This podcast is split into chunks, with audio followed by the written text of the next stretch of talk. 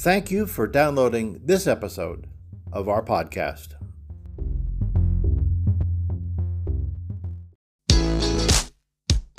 Hi, and welcome to the podcast for Solomon Staircase Masonic Lodge number 357, where we talk about all things related with Freemasonry, including Hermetic teachings, philosophy, reason, spirituality, and much more.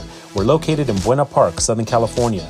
Tune in as we continue to update our podcast with informative talks and articles for Masons worldwide and those who would like to inquire within.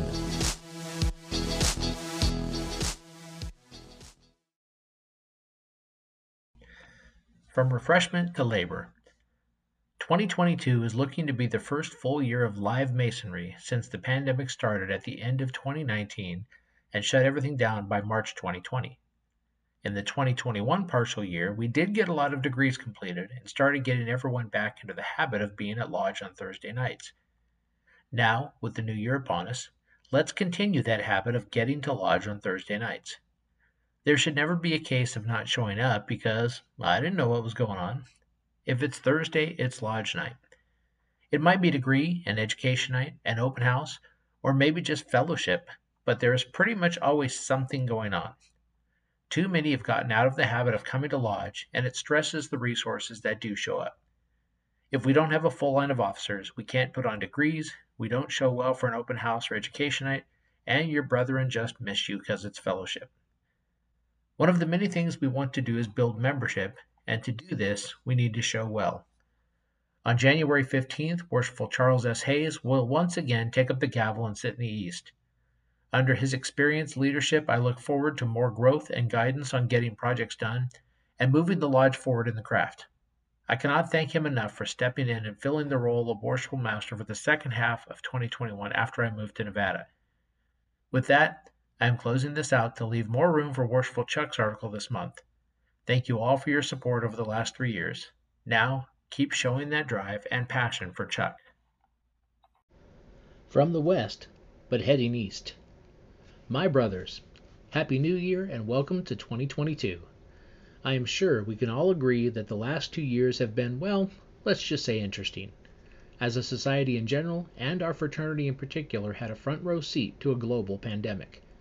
Many lives have been changed forever. Others are making it out and gaining forward momentum once again. Freemasonry, notwithstanding, has still survived. Some of you may still be of the mindset of where do we go from here? Let me assure you, my brothers, that we too will arise from this slumber and start a new chapter in the legacy of Solomon Staircase Lodge number 357. I am looking for a good turnout at our January stated meeting, as I will be presenting my budget for the 2022 Masonic year and announcing the committee chairman and members. As the title for this month issue states, we are now being called from refreshment to labor, as we have much to do not only for our degrees, but for our finances, our building, our fraternity, and our community. Fraternally, Charles S. Hayes, past master and master elect. From refreshment to labor. The return to Masonic labor has meaning on different levels. First, we come back to the lodge and resume the work of the degrees and the special fellowship associated with them. Next, there's the elected officers taking on a new chair, performing their roles for those candidates who will knock again on the mystic door, providing their proficiencies and moving onward toward the discovery of the craft's sublime doctrine. There's also the event calendar for the year that will be inaugurated beginning with the January 15th officers' installation. Other events will be announced. Our labors include the management of the lodge building with a planned ladies' bathroom upgrade. The men's bathroom will be confined to only some minor repairs. The usual building maintenance issues grow as the years go by. We face challenging decisions about the building due to its age, and this will require much serious thinking about what we should do. All of these are important and require a team effort to uphold the building's integrity, purpose, and stature, but also emphasizes how we should plan, coordinate, and organize the needed vendors and contractors.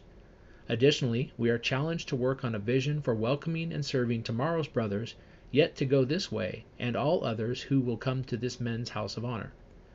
The most significant Masonic labor regards our personal advancement, even if away from the lodge. While we can notice what is moral or not in the world, or witness the heroism, caring, thoughtfulness, or creativity of individuals anywhere in the world, or the opposite actions, it is to each Mason that he stand witness to his own ongoing spiritual or intellectual work, or its dormant state, toward a greater height or depth of character, wrought from his potential to be someone remarkable, which will forever be valuable and needed in chaotic and dangerous world. John McCarger, Senior Warden Elect.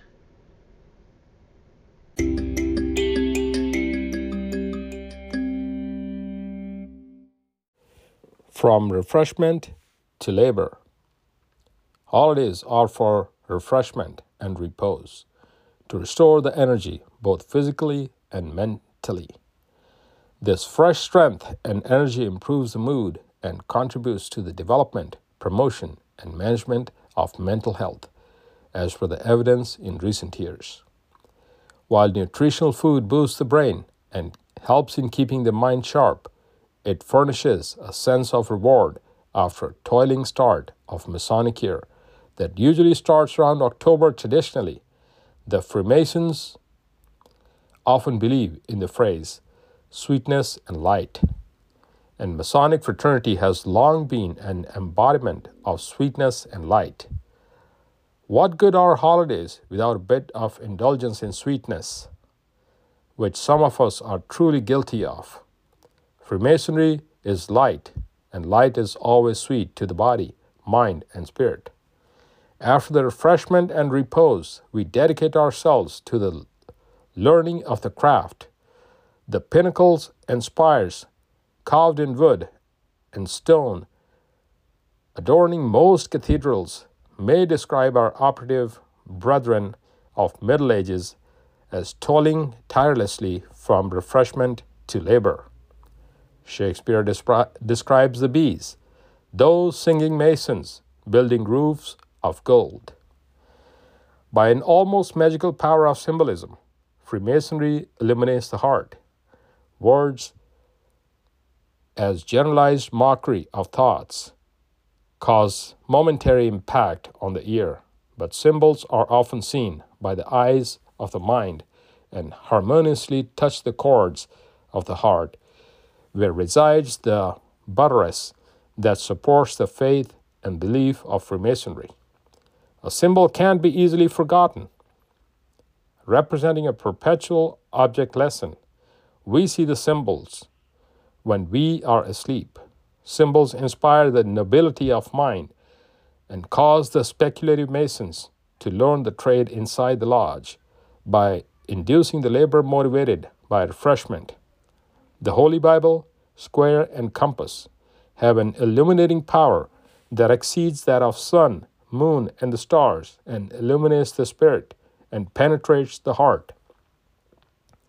Freemasons, as a rule, meet only at night and never by the light of the sun, as they have three great lights of their own. After a long day at the material world, it becomes imperative to indulge in refreshment before entering the temple. The understanding of symbolism calls for the master to traverse the incoming masons from refreshment to labor. Charity is synonymous with love. When we give our time, we give with love. When we give our possessions, we give with love. When we give our money, we give with love. Masons have been practicing charity since the beginning, as expounded on in a few podcasts, and will continue to do so for as long as we are around. The Latin for charity, caritas, was defined by Thomas Aquinas as the friendship of man for God, and vice versa, but also extends it to the love of our neighbor. It is a reciprocal friendship, and one in that the giver of charity or love sees and imitates the love of God between himself and his fellow man. This kind of love was known by the Greeks as agape, the love of God for man and of man for God. We are taught to practice charity from early on in Masonry, and it stays with us through our Masonic career until we lay down our working tools. However you practice charity, you are giving of yourself and you are giving with love.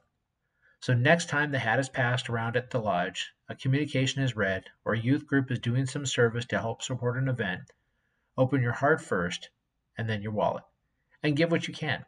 Sometimes all you can give is time or an attentive ear, and that is sometimes enough. So, as I close out my last article as Master of the Lodge, I have faith that Worshipful Charles Hayes will lead the brethren well. I hope that everyone gets even more involved and we see even more wonderful things come from this fraternity in general and this lodge in particular. And I expect to see us continue to give our time, give our money, and give our love to those who are in need. Because remember, the greatest of these is charity.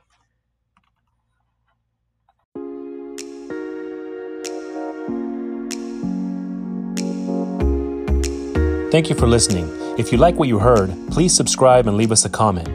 We enjoy hearing from our listeners. If you really like what you heard, share this podcast with your friends and lodge members. Visit us online at solomonstaircase.org.